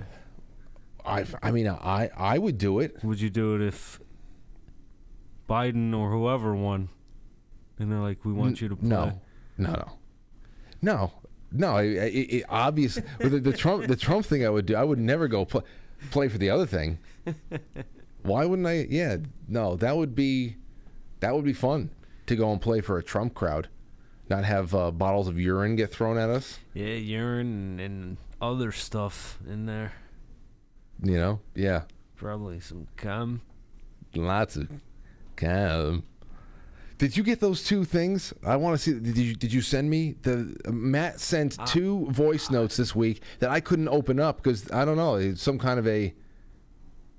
I wanted to play these for people, and I want to add them to the library of you screaming horrendous things as you're driving during work. All right. Okay, let's, uh, ladies and gentlemen, I'd like to welcome you back in real time. We're going into your super chats now. Your super chats. You can see if you got it. What? I tried to send it to you a different way. I think you might have gotten it. Okay, hold on. Matt just sent it to me. Let's see if this plays. It's not playing. Unfortunately. No, it's only showing up as 24 kilobytes. So obviously, it's it's not it's not the real thing. We have to figure it out. Maybe you can send it to me in an email. Do you know how to write an email on that thing? Yeah. Okay, so write me an email. Quite frankly, podcast at gmail.com or whatever email you have for me there. And uh, attach it and see if that works. And tell me when you do it. In the meantime, I'm going to go to the super chats and see how everybody's hanging. Don Keydick says, Dearest Frank and Matt, unlike you fine gents, Trump is fake and gay. Love the show. Want to give a big shout out to anyone that gives a fuck. Well, there you go. Um, that's that's from Donkey Dick. Rick from Tulsa says, Frank, I've told you this before. You need to look into Dr. E. Michael Jones. He's a prolific author who dives in deep into very interesting and relevant topics. Please don't let the Google smear machine turn you away from him. I'll send you one of his books. You can just send me a link. The link does a lot better. Physical books, uh, I'm running out of room, uh, and I I have to make some major life changes before I could even take an account of what kind of books I even own at this point, because most of them are in plastic boxes. So I'm gonna have to dig out C.S. Lewis in a in a two weeks. It's buried somewhere. I might actually have to buy myself. Actually, no, this is probably a better thing. I'm going to buy myself a second copy of C.S. Lewis because when I write all of my notes, I will be able to raffle off that book like I did Windswept House and still have a copy for myself. So I should probably do that because that would be a pain in the ass to have to dig that one out. All right, let's see who else is out there hanging out. Rumble, everybody's just chilling. running out of room. And now on to our great foxhole on quitefrankly.tv. Lots of awesome after hours programming coming your way at 9 o'clock. Sean Joe, thank you so much. Manamanon says Bill Cooper did a very compelling breakdown of the Zapruder film. The driver took the driver took the vital shot. The driver? I've never seen the driver turn and yeah, shoot. they I've say heard he the turns around. Yeah. Well, this Bill Cooper guy, he ended up uh, hijacking a plane and jumped out of it. So I don't know how trustworthy That's he is. that's DB Cooper. It's an alias. That's DB Cooper, and that happened years before Bill Cooper was around. Yeah, I know Bill Cooper. They uh, wasn't he? It's, it's Right. something cited. Yeah. Yeah. So, um, but as far as the driver, I've heard the driver theory. I've heard the Umbrella Man theory, all that stuff. But the driver would not be able to shoot Jack's head Well, front to the back. I've heard like he like there was something, some type of device around on Kennedy or something, and the driver was like went close to him and it activated the device. Like I heard some stupid shit No, like that. there's a, a bullet passes Yeah, passes from the front, the frontal right side of his head, and blows him back into the left. And this all comes. You can you can you can make out the trajectory Yeah. by watching the Zapruder film. So the the driver would have to be craning around the side and holding his hand like this to even get a a, a semi angle on Yeah, that he kind didn't of a damage. shoot him, so that's why. That's what some people say. Well, he had a device in him, and he had to go close to him to trigger it, and it exploded his head. Well, listen, the the driver had to slow down. Yeah, he slowed down. He definitely did. He had, I mean, the, the, I'm well, not- there's other footage too. I don't know, uh, like not Zapruder, but before they even turned the corner of that street, there's other footage of the motorcade coming down, to where you actually like you see them get pulled off of the, uh, off of the the the limo. Yes. They're on it and they get pulled off. Yes, and and and some were protesting what what the hell are we doing Yeah, here? You see him. But and that's not to abs- like I said before, not to absolve the, the driver of any kind of responsibility. That that he had to slow down Yeah, there. it was so obvious. They marked- It was such a setup. Street was marked and everything. The one, in, the inter- the really interesting thing that I love about that particular section, because it's the first, the first hour or so of JFK to 9/11. Everything is a rich man's trick, is pretty much setting up who you know where the major sources of of money that were that were behind a lot of the world wars and all that stuff, um, where that came from. The and then we get into JFK, and they don't really let go of the JFK thing until maybe about the two and a half hour mark. That's around there. Then they go into the body switch, the body switch myth with the, the, the two planes and uh, that, that Officer Tippit guy. There's a lot of cra- I mean, it's nuts. It's nuts. And when I say crazy, I don't mean like it's it's it's not plausible at all. It's crazy because it's mind blowing. Um, Woody Harrelson's father, all all of that stuff brought on into it. It's nuts. Uh, Mark Shaw, he is an author. He we brought him on this show once before to talk about JFK, Dorothy Kilgallen, um, Marilyn Monroe. He has a new JFK book that's out that he sent to me, and I told him I'm going to read it and we're going to get him back on in, in the new year. So I wonder what he's going to have to say about this what's just been coming out about MK Ultra and everything else because the national security apparatus, the deaths that have racked up um, in the years after JFK, just in those who were actually asking real questions, getting closer to a big story on the case, the the deaths, the disappearances, all the weird stuff. Um, that's going to be interesting to bring up. But the one thing I will say when we play JFK to 9/11, everything is a rich man's trick tonight on quite frankly.tv. I do not like how the author, who the um, the video, the narrator, and the, re- the main researcher, I don't know, I forget his name. I don't like how sympathetic to the communist side or downplaying of the communist threat or the communist threat's origins Yeah. comes from. Yeah, I He's- don't like communist sympathizers. he, he's um he does his due diligence in pointing out American industrialist uh, uh, streams of money that actually helped rebuild Germany after World War One and sponsored Hitler and the Nazis. Um, many of uh, quite a few of those corporations still alive and well in America today. So I, I appreciate all that stuff, but you'll see toward the end it was more and more about witch hunts against communism, as if that was not a significant part of the threat. Now the problem is for most people is that they take communism as the be all end all and not as a tool of a much bigger fish. And that's why I wish I wish we would go even for, farther than that. But the JFK breakdowns, I think that's that's fantastic in that one, in that Yeah, movie. That's a good one. Um. All right, let's see here. What else do we have in the? I think that was actually like the first documentary that like I saw that like I became interested in this type of shit. Like then I started looking into like, you know, politics and stuff like that. For me, it was that that loose change era. Loose change. I ended up finding that from this documentary. There was This all- just just opened so much other shit. It was also the the early Alex Jones documentaries. I ended up finding him. Yeah, it all started because I was watching videos of the tsunami, and that JFK video came up as a uh, There's- like whatever back in the Wild West days. This one I didn't I didn't find. I don't know when this one came out, but I feel like I, I only found it about five or six years ago and watched it for the first time then. But um, Zeitgeist, the Zeitgeist Mm-hmm. movie. There's a few others I'm I'm probably just totally blanking on right now.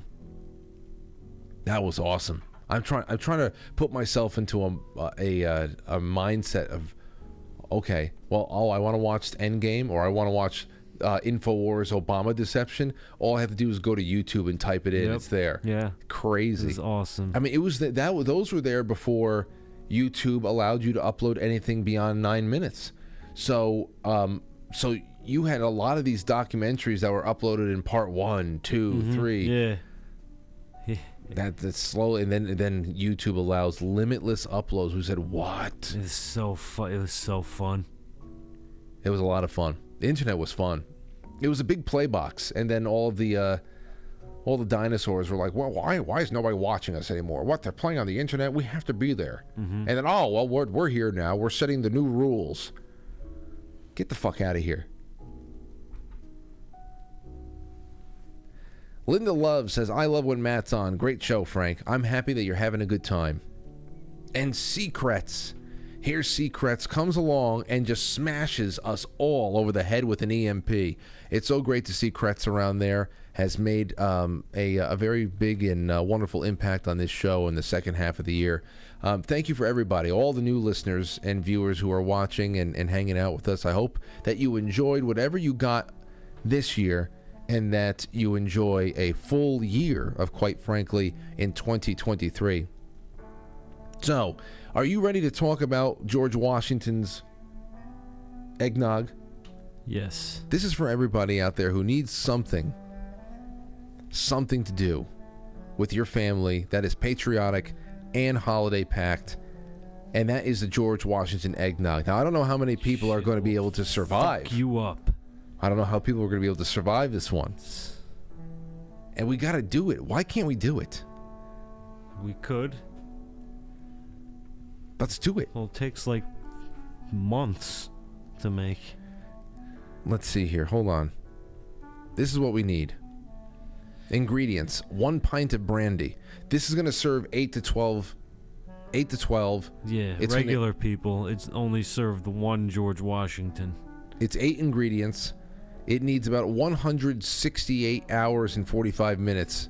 That's that's how long it takes to be ready because you have to let it sit for a while and get more and more Alcoholic. drunkardly.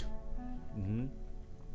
One pint of brandy, a half a pint of rye whiskey, a half a pint of Jamaican rum, a quarter of a pint of sherry wine, 12 eggs separated, 12 tablespoons of sugar, one quart of milk, and one quart of heavy cream. That sounds absolutely incredible, don't it? Mm-hmm. Yeah. Now here are the directions. This is what this is what has been prescribed by Father Washington. Mix the liquor first. You got it, George. Sir. Separate the yolks and the whites of the eggs. You don't want to keep the colors with the whites. Yeah, sep- separate but equal. This is that's the first sign that this is a racist eggnog. Yeah. You don't want to don't you just that's it. That you know some somebody would read these and say, "Of course I'm he would sure, say that." Yeah, I'm sure there's. Somebody would read this instructions and go, "Of course he would say that. He's racist." Number 4, add combined liquors to the yolk and sugar mixture. Drop by drop at first, slowly beating it all the while. With your fists. Beating it with your fists.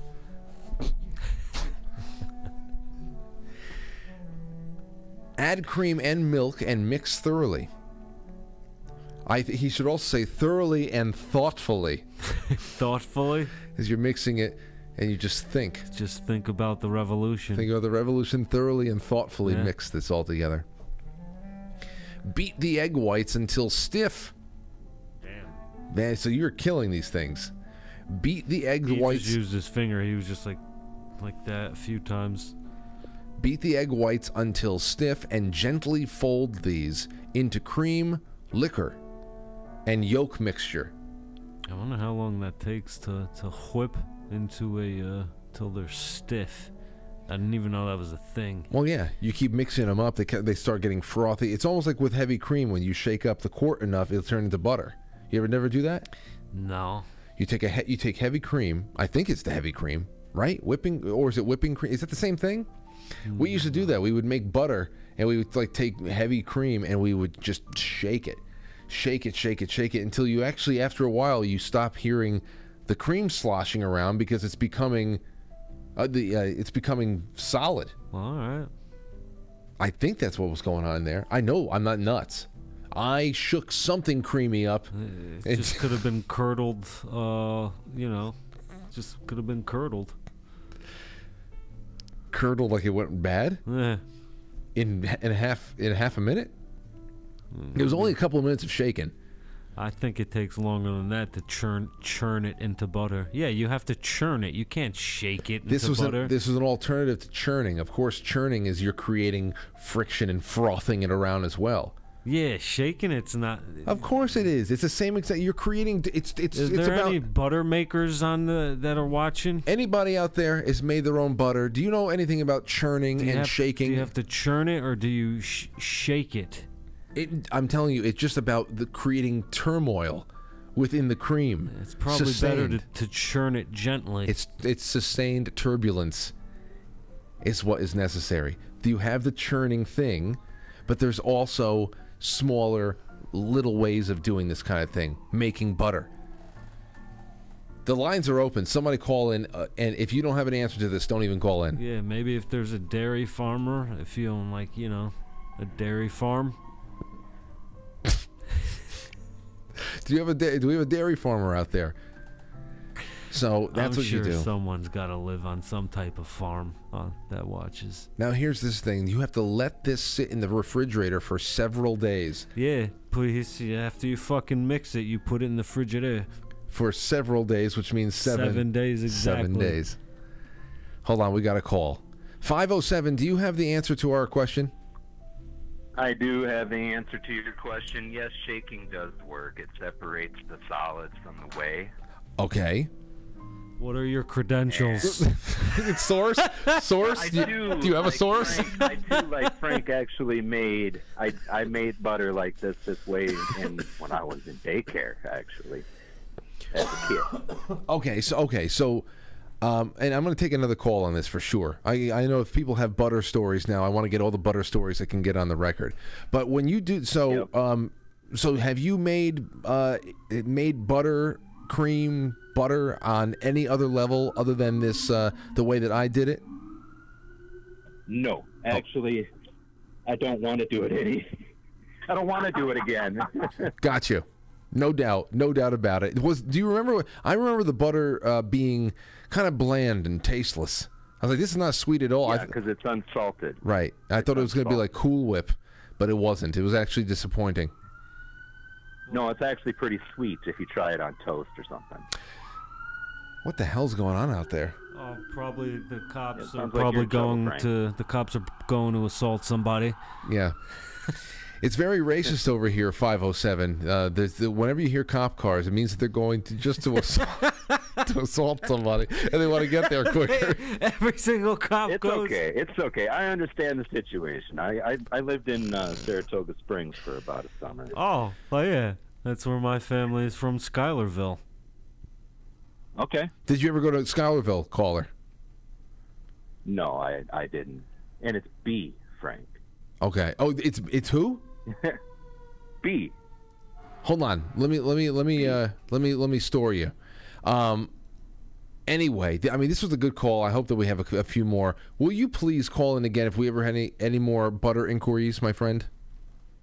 Sure, I'm your agricultural expert. I love it. Thank you so much for the call. I'll talk to you soon. You're welcome, Frank. Good night. Later.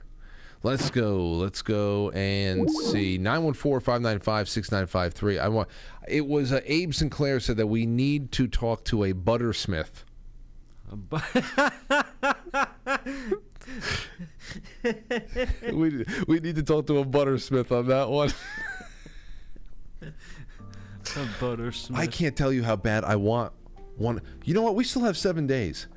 I'm gonna go out and buy all this stuff tomorrow. I'm gonna go to a liquor store tomorrow. I'm buying all this stuff, and I'm making George Washington's eggnog. This doesn't. This is not a, a hard um, a hard recipe. No, no, it's not. I'm gonna do this um, at some point over the weekend or something. Eight one eight. Who's this? Uh, Nicole, Nicole. How are you? Do you have any input on this butter stuff? I do. I've made uh, butter accidentally by trying to whip uh, whipping cream into um, into uh, whipping cream, basically. Okay. So and how would you do that? Did you Yeah. do, did you do that with a uh, like a, a, a beater or did you do it by hand? A fork. A fork? See? A fork. Yeah. Yeah, yeah. If you if you get the whipping cream and you want to like whip like not like liquid, but you know the whipping cream like on an ice cream or something. Mm-hmm. If you just do it over and over and over, it'll turn into butter. See? See, Matt? So yeah, and it, I I'm can- sorry? I can make ice cream into butter. Ice cream into butter? No, no, no. Like Nope. if you, you know, the whipping cream that you buy like at the store that's liquid. Yeah. If you want it like the, like a whipping, what do you call it? Like a whipping, you know, when you eat an ice cream with the whipping cream that you put on top that's a little bit more solid. Yeah, Cool Whip. Yeah, like that. It turns into that. And right, you have to like time it because if you do it just a little bit more, then it just becomes butter. Okay, now uh, you said whipping cream, whipping cream. Is there a difference between whipping cream and just heavy cream? Can you do that with heavy cream as well? Oh no no no! I'm sorry. Now I'm, I was confused. It's actually uh, uh, heavy cream. Will Okay. Will turn into whipping cream, and then whipping cream will turn into butter. Uh, can I do this with whole milk at all, or is it just we? It's been homogenized and pasteurized. No, it has. To be. It has to be. Um, it has to be uh, the the cream. What do you call Okay. it again? Sorry, I'm in the days. I just. I'm Heavy really cream? jet lagged. I just came from India. Oh well, well that's a long trip right there. No, you helped That's how a great deal, uh, Nicole. Thank you so much for the call and Merry Christmas to you. And Merry Christmas to you, Frank. I love your show. Well, I, I I'm so happy that you're hanging with me every night. I, I really am. Thank you, guys. All right, bye bye. Bye. Um, I like Cool Whip on my strawberry jam cake. Eh, take a call. Hey, 904, what's up? Hey, how are you? I'm doing all right. Are you a buttersmith? Well, I wouldn't say I was a buttersmith, but I make a lot of my own butter. Okay. So, do you have a churning machine or do you do things in small batches by hand? How do you prefer? Well, I usually just buy a pint of heavy cream, and I use a mixer. There you go. Now, it, now let's say let's say years ago, or it, maybe in a, any other time that you didn't have a mixer on hand, and you really need that cream. Did you ever uh, create butter with any other means? No, just the mixer. Well, I guess I have done the shake thing like you, like back in elementary school. Yeah. Yeah, it was elementary school. It was probably it was either first or fourth grade for me because I remember the classroom that I was in, and I was in that classroom twice over the course of three years. So um, yeah, but thank you for the call. I'm glad to. hear Is there anything else you wanted to add? Oh, your caller that was talking about making the whipped cream. Yeah. The way you do that, you do it the same way as you do butter, except you slowly add confectioner's sugar to it, Ah, that's where the and then a little bit of vanilla. ah. So that's where if that's. If you want it zingy, you can add a little bit of triple sec. See, I was wondering about that too because I was like, okay, how do you sweeten this cream then? Because you can't put granulated sugar in there because then the cream starts becoming a little crunchy and that sucks. But the Cool Whip is is sweet and it's not. So that's all a, a little bit more along the lines of a confectioner's sugar. Yes, sir. Gotcha. Oh, well, thank you for that. Now I, f- I feel a lot more learned right now. Thank you for the call. You're welcome. Have a great night. All right, that makes sense. Take one more. Rosangela, welcome to the show. Oh, Franco, so how are you? I- Buon Natale. How are you? Buon Natale. How you been? Yeah, not too bad, not too bad. Um, I, I'm so glad that I actually got you uh, this morning, Saturday morning, over here in, in South Australia. Mm-hmm. Sunny day, and um yes, I'm ringing uh, just with regards to the whole butter thing. Um, my dad, when he came, first came out to Australia back in '55, he actually worked at a dairy farm, and uh, he was uh, transporting all of the milk. So he worked at a cheese factory, and um, they used to churn the butter, and uh, we were so fortunate to have be able to have uh, obviously a lot of cream and and um, milk to, at our disposal. So uh, we we were so fortunate. So Mum would make our own butter, and um, with the whey that was left over, she used to make ricotta. And instead of using, um, well, the, the actual thing that they used instead of like quark tablets or what have you, she used to use a little fragment of a fig tree. So that little sap from the fig tree would actually um, set the ricotta. Hmm. Now, now, now Rosangela, did, did you, did, were you, um, did you have the foresight of wanting to learn, wanting to learn all of your family recipes and stuff like that, and actually, and and and and, Well, and recorded them, or what? Absolutely, that's what uh, part of the whole purpose of is uh, for Alina Piccolina is to record and to pass those down, um, and that's what I'm trying to do with the the Alina Piccolina series and uh, maintain and continue on our Italian heritage and language. And again, I'm hoping that I can actually do a little series on Frankie and Aurora where we all get on Veronica Vespa and zip over and discover the towns of your origin over in Italy. Oh, that would be a one, wouldn't it be? That would be wonderful. Rosangela, she is a uh, children's book author, and she's uh, she's drawn from all of her experiences. Uh, you, you're a first generation Italian living in Australia, correct? Correct. Bravo. Yep. So, because your your fa- your your both your parents were born in Italy, no?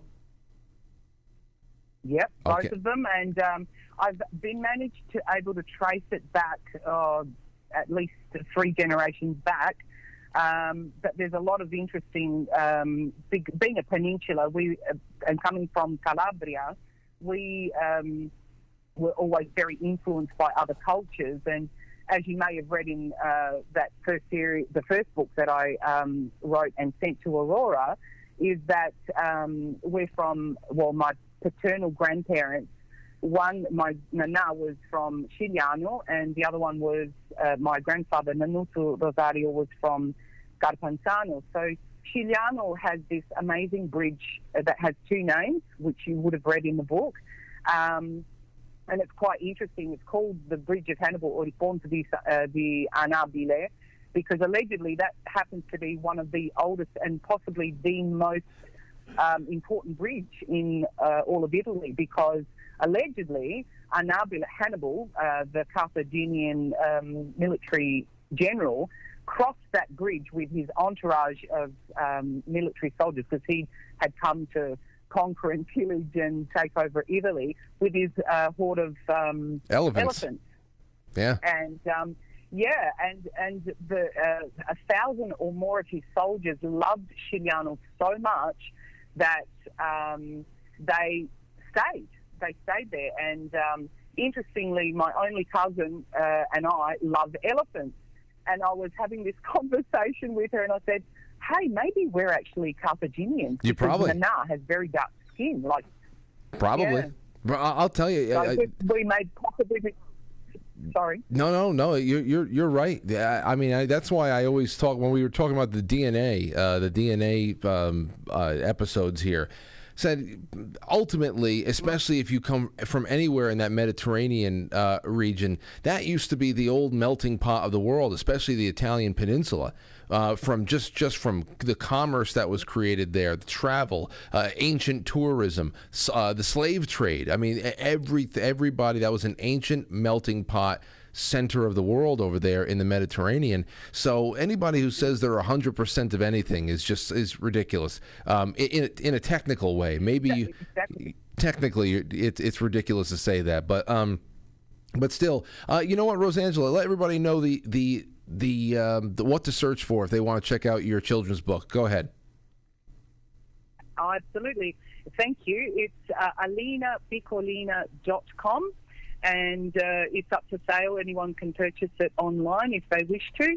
Um, and yeah, that's my dream. One of, yeah, no, I've, I've pegged you for one of them. I want to highlight you and we'll, we'll grab uh, Laura and um, Aurora and Frankie and we'll go to that town of origins of your your um, Italian roots, and we'll go and discover all of your heritage. But yeah, alinapiccolina.com.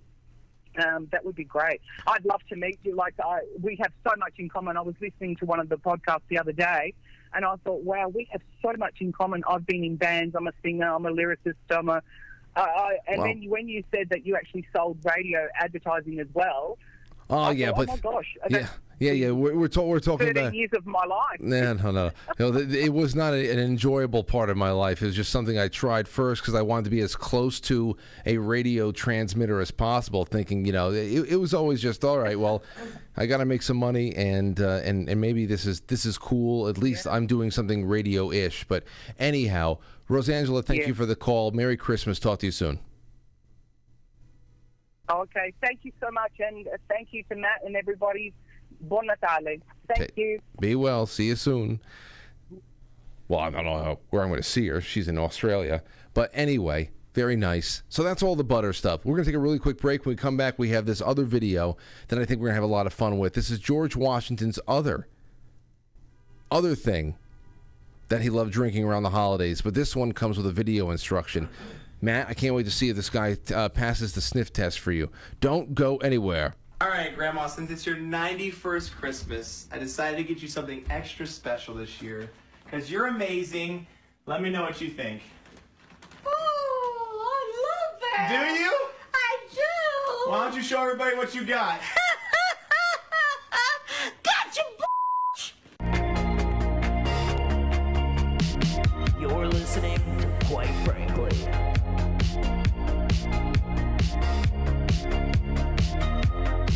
Credit for one thing. You have to give them credit. They're out in the the open now. They're out in the open now. They're not even trying to conceal it anymore. The owners of the country have to, they bought their elect, got their election. They said we're going to get this election. We put you people in that court for a reason. right, Now's back the time to to, earth us. for you now. we- yeah, forget all that stupid. Will you? Uh, you- they're out in the open. They're open. no- They're openly driving the bus, and we're all in the back. There is no there is no national conspiracy to buy elections and control America.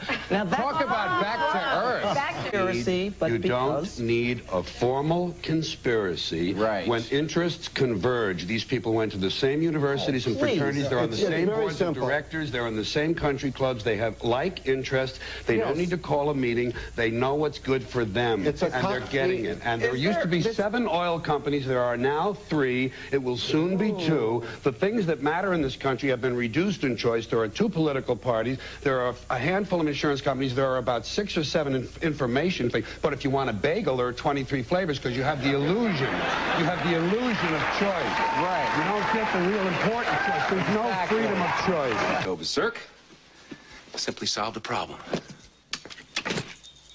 We needed a coffin, a tree. There are no lots open on Christmas Eve. Lewis burned down my tree, so I replaced it as best I could. Voila. Are you okay?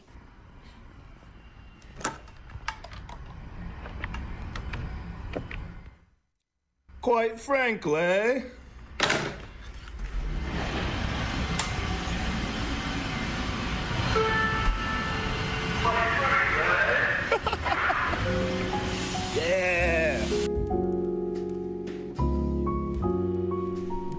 All right, let's see this.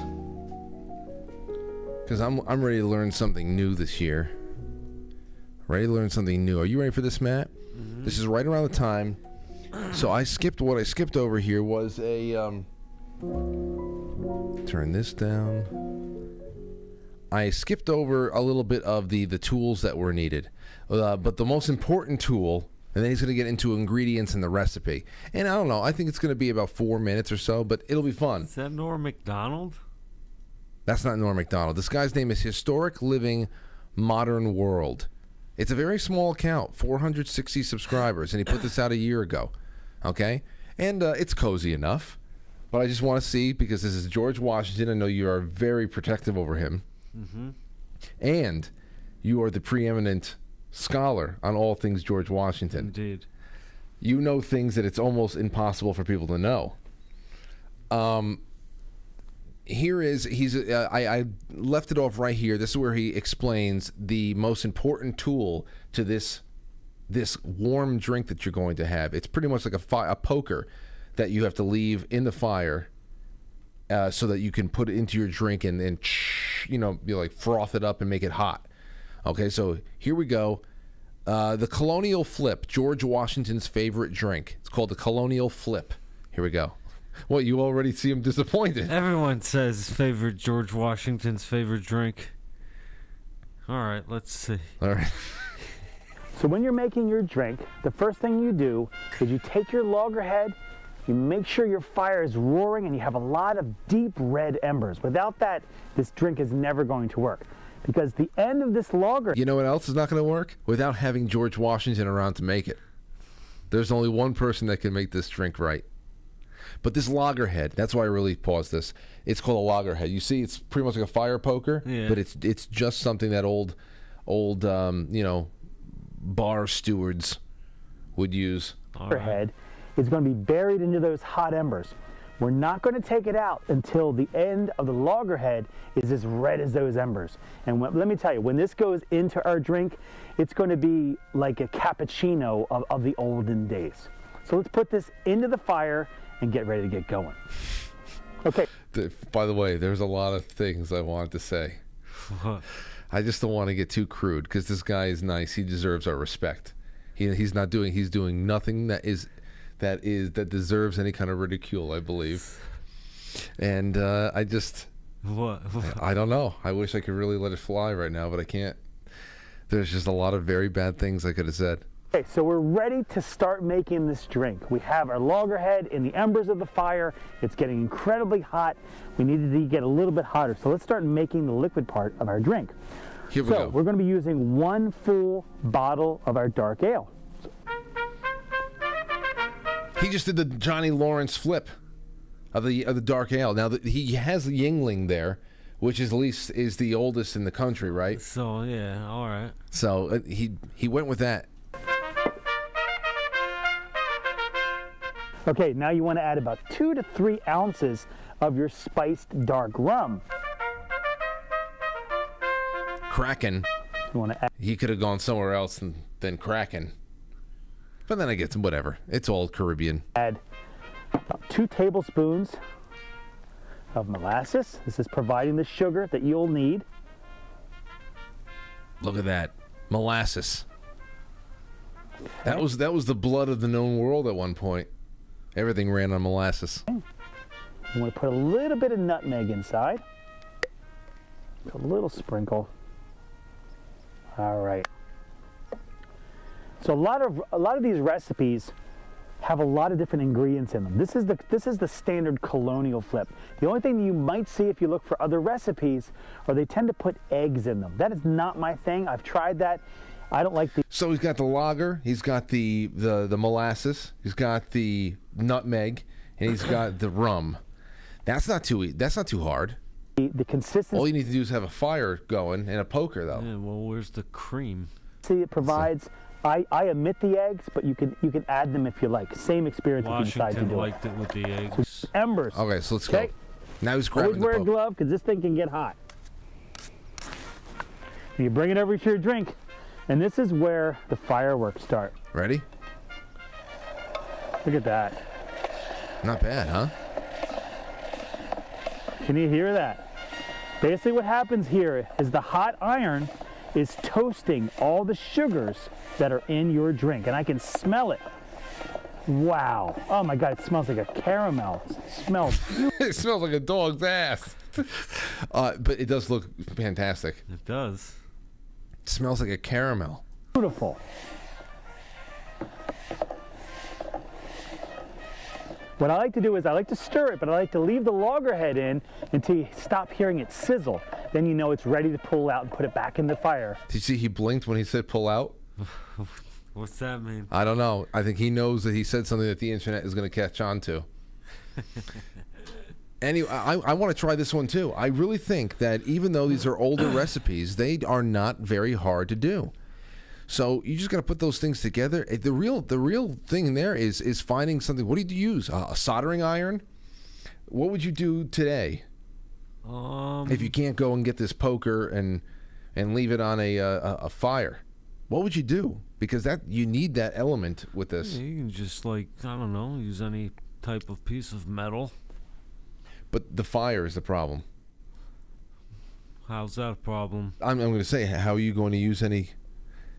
How are you going to use a substan? How are you going to get a substantial piece of metal to burn to a red hot temperature without actually letting it lay in a fire for a while. Sure, they sell these things online. It's the fire. My, do you understand what I'm saying? The fire is the issue. Some people are not in a, a position where they can build a fire and let iron just heat up. Well, then they would never survive a uh, Armageddon scenario. You can't build a fire, Well, well, if they live in the city or something like that, maybe they got to leave the city and help- have it somewhere else. well, they can burn furniture. You ain't gonna need it anymore. You can burn the rats. Burn the rats. You can eat the rats. Let's see. Let's see what this looks like when he pours it out. Where the hell is it? Does he have a pipe? Is he drinking a? You know, here it is. He's Um, like, it your, smells uh, like your cum. vessel. Pour in. Look at that. Oh, look how dark that is. All right. Oh my gosh, I can smell the toastiness in this drink. This would be something amazing. You had a bonfire around. You had your own fire on the back of your porch or back of your farm. Or your This house is on fire. Your house is on fire. You have nothing left to do but just watch the whole thing burn. Look at where you stop. Look at his face. Oh, he's devious. Yeah, he is. He looks like uh, what's his name from Smashing Pumpkins. We should get him on the show one night. Who's that? From This guy. Smashing- This guy. This guy. I should get in touch with him and see if he would come on to talk about a um, any other any other you know recipes. Yeah, I would tell him to cite his sources too. Whether or not he knew Washington, if he has Yeah, if any he kind of permission. George. Did the Washington estate grant him permission to talk about this? Because this could be state secrets. Yeah, it could be. That could be why he looks so uh, mysterious. Who is he? Oh, jeez. All right, all right. Let's uh let's do one other thing. One other thing, and that is going and uh, picking up this line over here, and then back to our super chats, and we're good. Uh, Dragon Sage Craig, how are you? Good, buddy. How's it going? It's going well. What what are you picking up on tonight?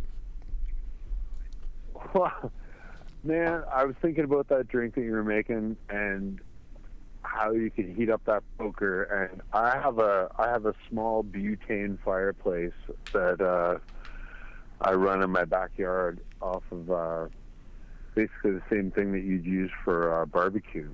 Mm. But uh, it's a fire it's a fireplace, and you can easily heat up a poker to stir one of those drinks. And I, that drink sounds so tasty. I think I'm going to have to try that really soon. Isn't it interesting? I mean, because it does. It's not even anything that you. Um, now, I have never gone to a grocery store and even looked for a jar of molasses. But I'm. I, I'm. Do they have it? Is that common thing to to be able to so get? usually, usually molasses comes in a carton.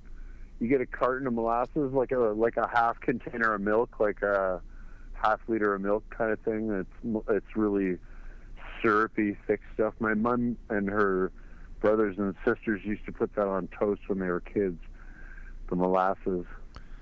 Yeah, I, that was the first time I tasted that. We went to uh, we went to a, a house, a house that George Washington actually slept in. The um, the ate in. Yeah, yeah. It was a decent inn in in Rye, New York, and they were giving us a colonial experience, and we all got a little bit of uh, molasses on crackers, and that was the first time I had it, and I absolutely hated it. But um, but I was thinking about this. Not great. Yeah, on its own. But then again, then again, uh, uh, Craig, add in this really simple um, recipe, it, it could sound sounds like it'd be pretty good. You know, so Frank, if that was all you had, if that was all you had, and you had, you know, you had bread, you had your soups, and then you had molasses. Molasses is a treat. oh, I would never de- It all deny it. depends on it all depends on where you're coming from, right? Oh yeah, And uh, I had to say, I had to say as well that I think, I don't know if Matt did it on purpose tonight, but he looks like Santa Claus. Don't you think he kind of looks like Santa Claus? he looks like a, younger Santa Claus. Before before like he Kris Kringle. yes he Kris looks like Kringle when before he became Santa. It's Matt. He was the the critter tamer. that's right. I got my stray kitty sitting beside me here. I'm sitting in my backyard with a fire, snowing out. I got all my staffs beside me. I'm working on my walking sticks, making nice walking sticks for people. See, you hear that? And uh, life is good. Life's good.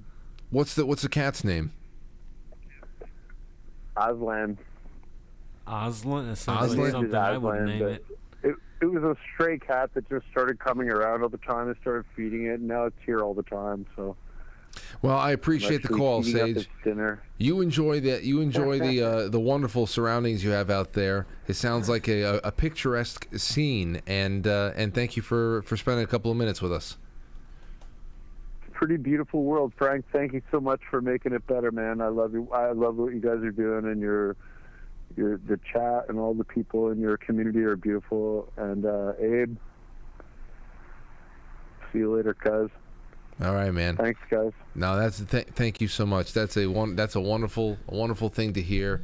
Sending love right back at you, buddy. You know there was a great molasses uh, disaster in Boston, right? It's in that book, that weird uh, facts. This molasses, like silo or whatever, exploded and it flooded the streets, and a few people actually perished. And Hmm. when it's really hot, still smells like molasses. Like molasses. There's um. I want to get now. I'm curious about trying it again. Gino just said, "Much love to you and the family, Francis. Tell Rob he's greatly missed on Thursday nights. Let's go Rangers. Merry Christmas." That well, every time I talk to Rob, we uh, just. I mean, eventually gets back around to comparing our schedules and things like that. I mean, we used to work out uh, Tuesday and Thursday mornings, 8:30 a.m. unbroken. You know, for years, or at least that that was the major trend for years, and that hasn't that hasn't happened.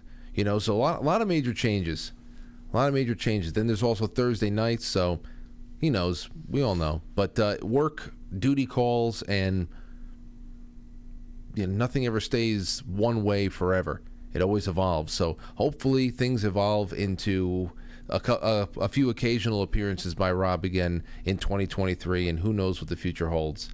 Um, thank you so much for that. Thank you everybody for watching across all of our wonderful platforms, including quite frankly.tv, which we are going to be deferring to quite frankly.tv for everything else now for the evening because the after hour programming is about to begin. Matt, what you got going on for the rest of the uh, the weekend? Uh, well, I don't know. I think I'm going to go make a fire tonight and possibly make a pizza pie. Oh, very nice. A fire and a pizza pie. And uh, me, I will be uh, digging up a burger from the diner. I think that's what I'll be doing tonight. Be going there. I think I'm, that's what's on the the agenda. But tomorrow night, who knows what time we will be live? It'll probably just be me and Lauren, and and we'll have we'll have a good time for about an hour or less, just to drop in, say hello, and maybe I'll I'll have some kind of a cocktail recipe to whip up tomorrow night. So, with that, ladies and gentlemen, I appreciate you all very much, and I'll be looking for you in the chat room on QuiteFrankly.tv in the hereafter. All right, that's all from me and from Matt. You want to say goodbye to Matt, or bye, Matt? Everybody's saying bye, Matt. Bye, y'all. That's all. See ya. I'll catch you on the flip side.